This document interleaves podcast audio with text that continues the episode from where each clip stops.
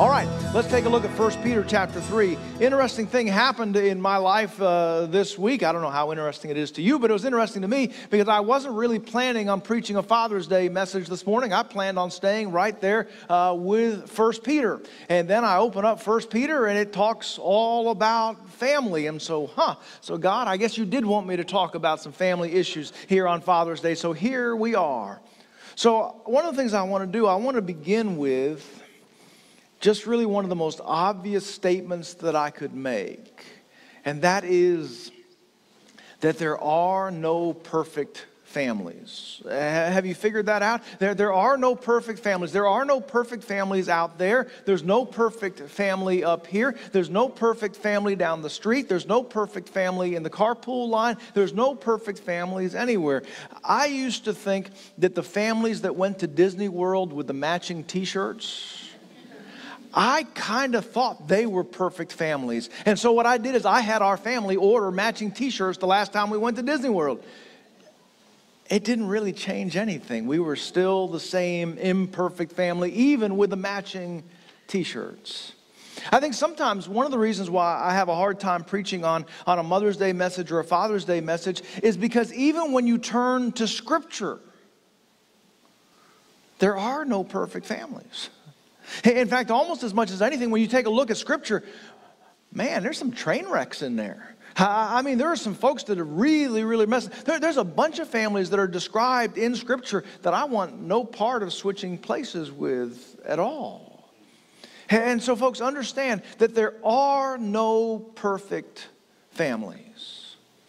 What we do have in Scripture, though, is that we have time and time and again places where the Word of God says this is the movement of your life, how the Word of God strengthens your family. It's never going to be perfect.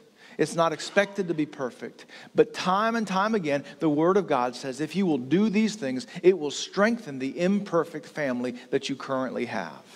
In fact, in most of the New Testament letters that we have, the front half is theology and doctrine. The back half is practical life. And at the center of practical life in those letters is now let's talk about the difference that family makes, or that faith makes inside of your house and inside of your family. And so here we are in 1 Peter at about the halfway point, and he begins to turn and say, Now let's talk about what difference that fa- faith makes inside of the family. So here we are. He, he talks to wives and he talks to husbands.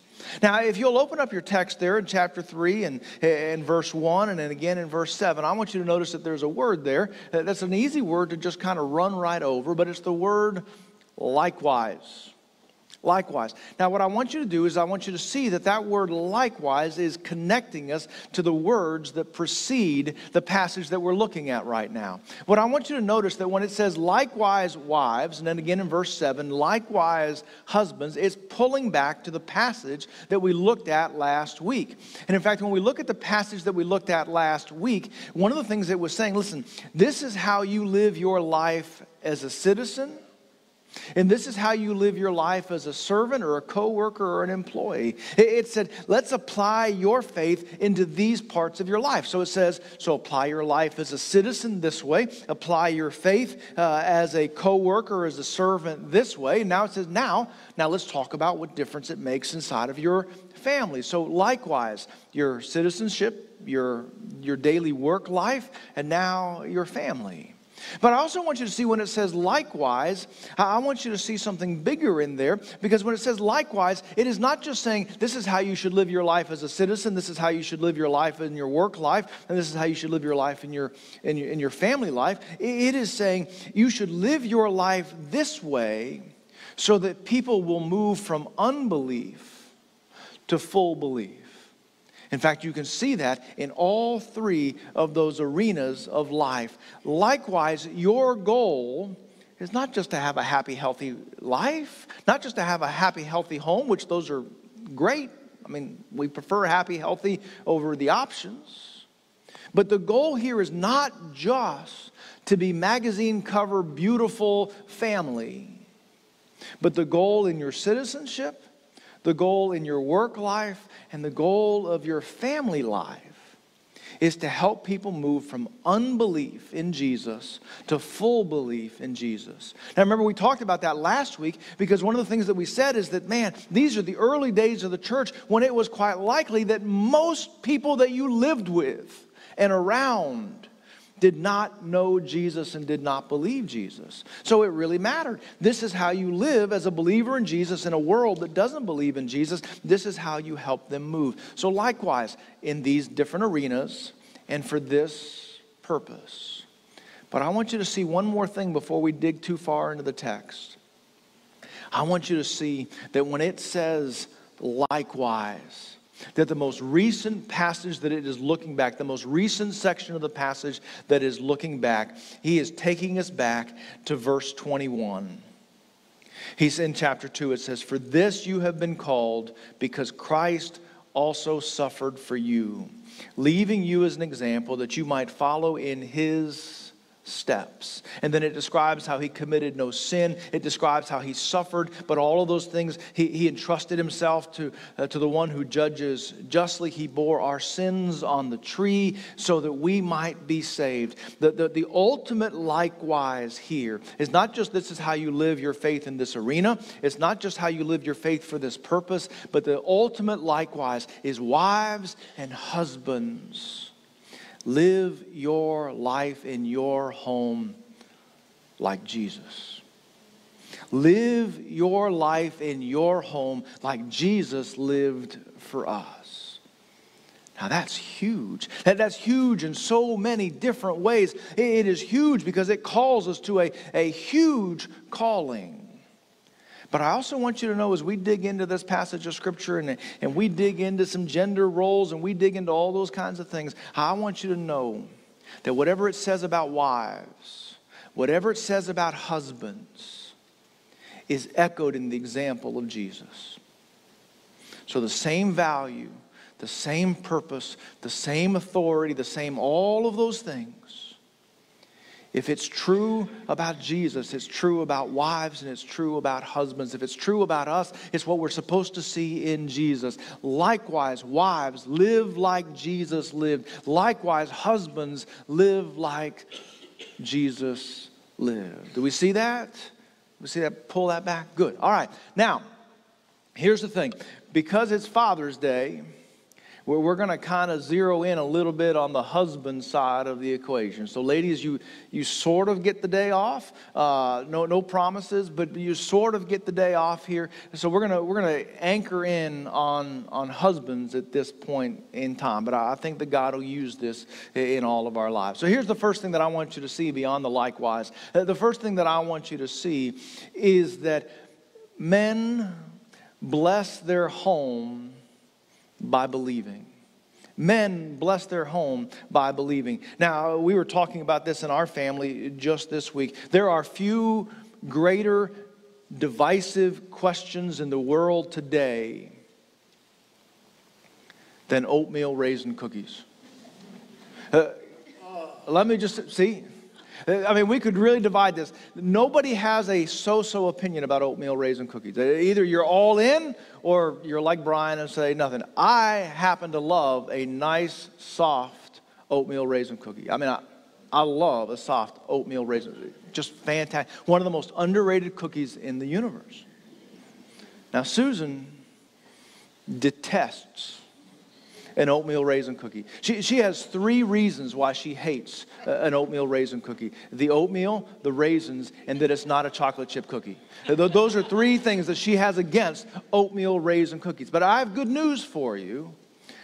Our marriage has survived the oatmeal raisin divide okay? It's been close a couple times. We, have had to lean into brownies just to kind of find a safe space for the, the, the, the two of us uh, there, but we have survived there. So that is, a, that is a big divisive issue, and we can kind of chuckle about that. But there's a reality here that this passage of Scripture is talking about, and that is an even greater divide that sometimes happens inside of a family and sometimes happens inside of a marriage. And that is when you have one spouse who believes and one spouse who doesn't believe and that's heavy. And there are some of you who are in the room today that do not know that as a heaviness because you've heard that, or hypothetically you understand that, or theoretically you understand that, but you understand that because you have lived that for some time, either in the home that you grew up in, or maybe in the home that you currently live in today. It provides some real practical tensions, like today. Are we going to church today? How are we going to celebrate Father's Day? Is that a church event? Is that not a church? Uh, event. It, it provides that. It, it's difficult because it's some really core issues. There, there are different values that are going on in that place. There's just the absence of that shared intimacy that comes when we share faith eh, together inside of a marriage. And when Peter writes to the church here in his day, he knows that very, very many of the people that he is writing to, he, is writing to a family that is a mixed spiritual family. And the question is, what do you do about that? Some of you have been wrestling with that question for a long time. And, and, and I don't know all of you, and I don't know all of that story, but I just happen to know that as a pastor. There, there are a few things that, that run deeper in a wife or in a spouse's life than when they do not share their faith with their spouse. How, how, how do you do that? How do you do that when the person that you love the most does not share your faith? How do you process this when the person that you love the most is the person least likely to, to listen to your witness and to your words? Well, the passage here does not solve everything, but it says what you do is more important than what you say. It says that they are not obedient to the word. That means that they are not a believer. They have not submitted their life to the word of God. So they are not obedient to the word. But here's what you do so that you can win them without a word. Did you see that word play there? They're not obedient to the word, but here's how you can win them without a word because it is about what you do more than what you say. Listen, there's nobody that's watching your life up close to see the reality of your th- faith more than the person who lives in the house with you. They are watching that to say. And, and the passage continues to say, it is more important who you are than how you look.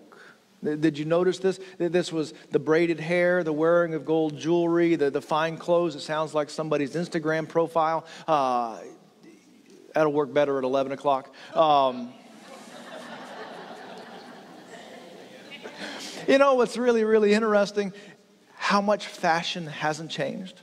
This is 2,000 years ago. Here's the surface level of fashion it's your hair, it's your jewelry, and the clothes that you wear man, we do not change very much at all over time. It's who you are more important than how you look. It's what you do that's more important than what you say in terms of being a witness inside of your own home. But, but really, I want to shift this back to husbands. I want you to know that your family, your wife, your spouse, hungers for nothing more in your life than for you to be a believing person inside of your home. The question that she is wrestling with, the question that, that Peter is writing to, to these heartbroken people who are married to someone who has not followed them yet inside of their faith. And they love their spouse, they, they chose to live with their spouse. They, their lives are knitted together, but in this one place that matters so much to them, there is division.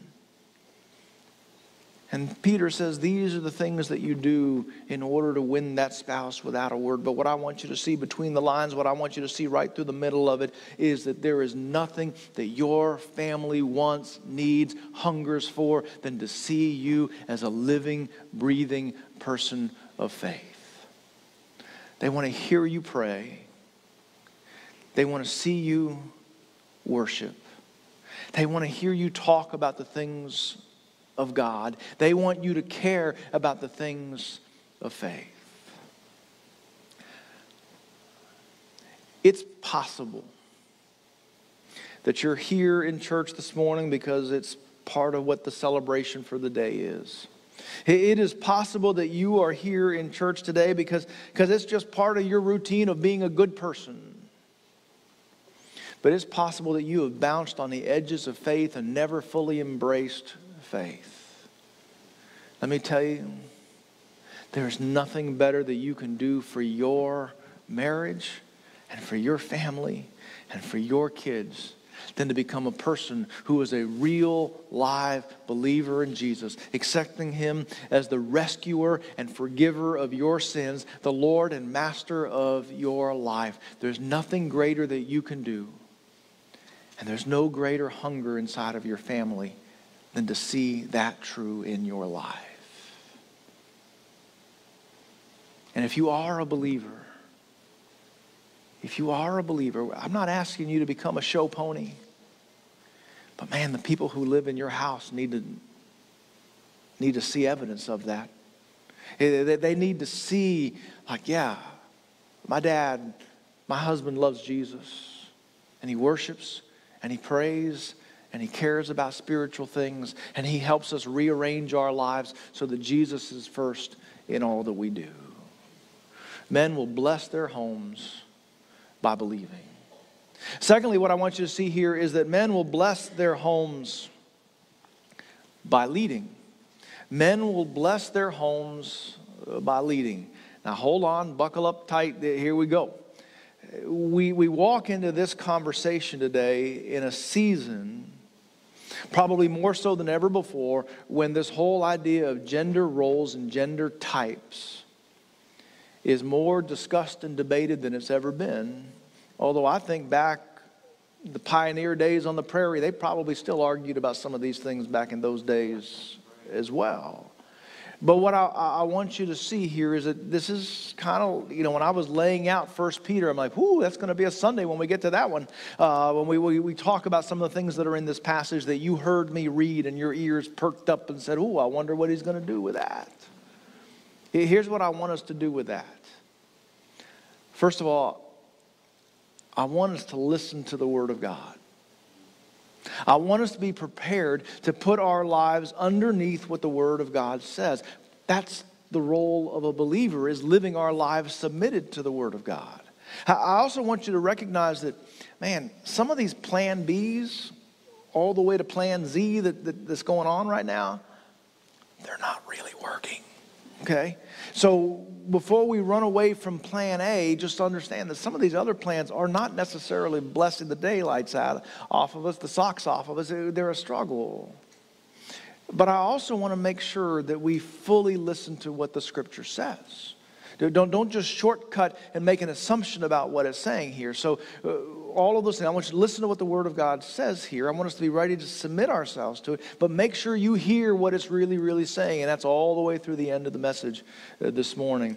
But but here's this question uh, about leadership uh, roles. There, there are two extremes that I think sometimes men fall to inside of their marriages and inside of their families. One extreme is a dominating, overbearing, controlling person who squishes the spirit and stifles freedom inside of their home. Have you ever heard of that? Maybe you've seen it on TV, but I really shouldn't kid about that because quite likely there, there are folks here who have lived under that and may even be currently living under that today. And one of the extremes is overbearing, domineering, and just squishing the daylight out of their family. Uh, let me see if I can't sum this up for you guys. Don't do that. Don't do that. Don't be an overbearing person who squishes the life out of them. Uh, don't be an oppressive force inside of your home. Don't do that. But here's the, the other extreme that I think that we live in and that is that we have uh, the possibility of folks, uh, another approach that, that would come in that is a man comes into the home disengaged, distant, and passive. Who has spent all of their energy, all of their life, all of their, their, their force out in the world and in their job and in all their other things that they have going on. And when they come home, they withdraw into a cocoon, maybe even to, uh, to, to their man cave, and they just step aside. Let me just tell you both of those examples, both of those examples are examples of selfishness lived outside of a, lived inside of a man. to be overbearing, dominating, oppressive, saying this is the way it has to be, or to sink into a recliner and never move or engage or step into life beyond that. Both of those far extremes are expressions of selfishness that is ungodliness lived inside of the home. In this passage of scripture, it says that Sarah obeyed. Oh, we don't like that word. We don't like that idea of obeyed. But I want you to hear what that word means is that Sarah allowed her husband to lead. Now, Go back and read the story starting at the end of Genesis chapter 11, all the way through the mid 20s of Abraham and Sarah. Uh, understand, first of all, this may not be one of those families you want to switch places with. But also understand, Sarah did not just meekly yield to everything that was going on. Sarah had a word or two to say. But at the end of the day, when Abraham said, this is what the Word of God says to me that we need to do. Then Sarah followed the leadership of Abraham.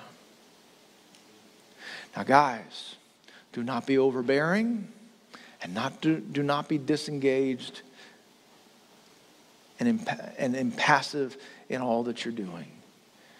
Your family needs you to lead.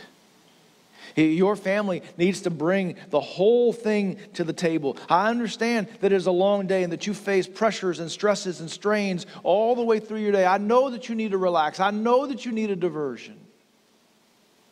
But do not be the kind of man that is ready to do the hard things in life everywhere but home. Your wife, your kids, need the top slice of your life, not the leftover of your life.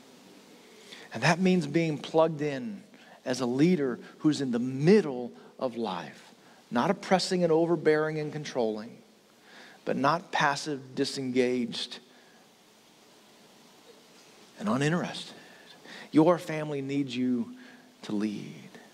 Thirdly, uh, thirdly, I would say to you that a man blesses his home by honoring. A man blesses his home by honoring. This is really the place where we see how to live between this extreme and this extreme. Let, us go back to verse 7 uh, here this morning. It says, Likewise, and likewise, go back to living like Jesus. Likewise, husbands, live with your wives in an understanding way, showing honor to the woman as the weaker vessel, since they are heirs with you in the grace of life, so that your prayers may not be hindered. Listen, let me try to unpack. Uh, let me try to unpack uh, this verse in far quicker time than what, what the verse deserves. But what I want you to do here is I want you to recognize that her thoughts, her ways matter. When it says here that you are to live with your wife in an understanding way, that means stop, pay attention who she is, what she thinks, what she wants. All of those things matter, and it needs to be a task in your life that you stop and understand and hear her life and begin to see things from her perspective and understand life from her. Well, we could spend a lot of time here thinking about what it means here when it talks about the woman as the weaker vessel. But what I want you to know is that this passage here is calling on us to treat her as an incredible, intricate, valuable piece of art. It is a priceless piece of art on a shelf that says, handle this with care because it is so, so valuable. I would say to you, that you are to treat her as an equal and as a partner. Man, hear these remarkable words in the middle of this verse. It says, showing honor to the woman as the weaker vessel. Boy, it, you, you better pay attention to that honor. Sometimes people get stuck, oh, she's a weaker vessel. Then that doesn't sound like honor to me, my friend. Uh, showing honor to the woman as the weaker vessel, since that you are heir, she is heirs with you of the grace of life. Everything that's true in your life spiritually is true in her life spiritually. She is not tagging along in your life. She is a full blooded, full fleshed, full, equal person to you before God. Everything that's true about you is true about her. Let me just tell you, in the first century, that was kind of a mic drop, drop your jaw kind of moment that she is an heir, that she is equal. First century women were not heirs. They were not, they were not capable of inheriting anything legally. And he says he is, that she is an heir with you. She is equal to you. Listen, men, we have to see our wives as a partner not just as a partner of effectiveness, not just as a co-worker to make the house work, but as a partner in life. You all have heard the sermon illustration many, many times about the dash. Don't forget the dash. It's the dash that's on your headstone, right? Born on this date, died on this date, but all of life is squeezed into the dash. Make sure you make the most out of the dash. Uh, I, I want to add to our punctuation sermon illustrations today the ampersand. I like the ampersand. It's right up here on the, the screen. It's the and. I want you to know how much your life matters because it is the and. I want you to know how much my life matters since July 11th, 1992, when we became Tim and Susan. That and connects our life. Sometimes uh, someone will talk to me about something. I say, oh, I need to go check on that with Susan. I, I need to go check on that with Susan. And, and, I'm afraid somebody looks like, boy, she must run the show. No, we are the show. She, we are one flesh. We are one mind. We, we are one life. And, and there's no sense my making a decision when I don't know all of my mind. I don't know all of my life. I don't know. It is the and. She is my partner. She is my co heir in Christ. Everything that's true about me is true about her. And let me just tell you, you've got a, an and in your life as well. And they are your heir in Christ if they are a believer. They are your partner. They are the flesh of your flesh.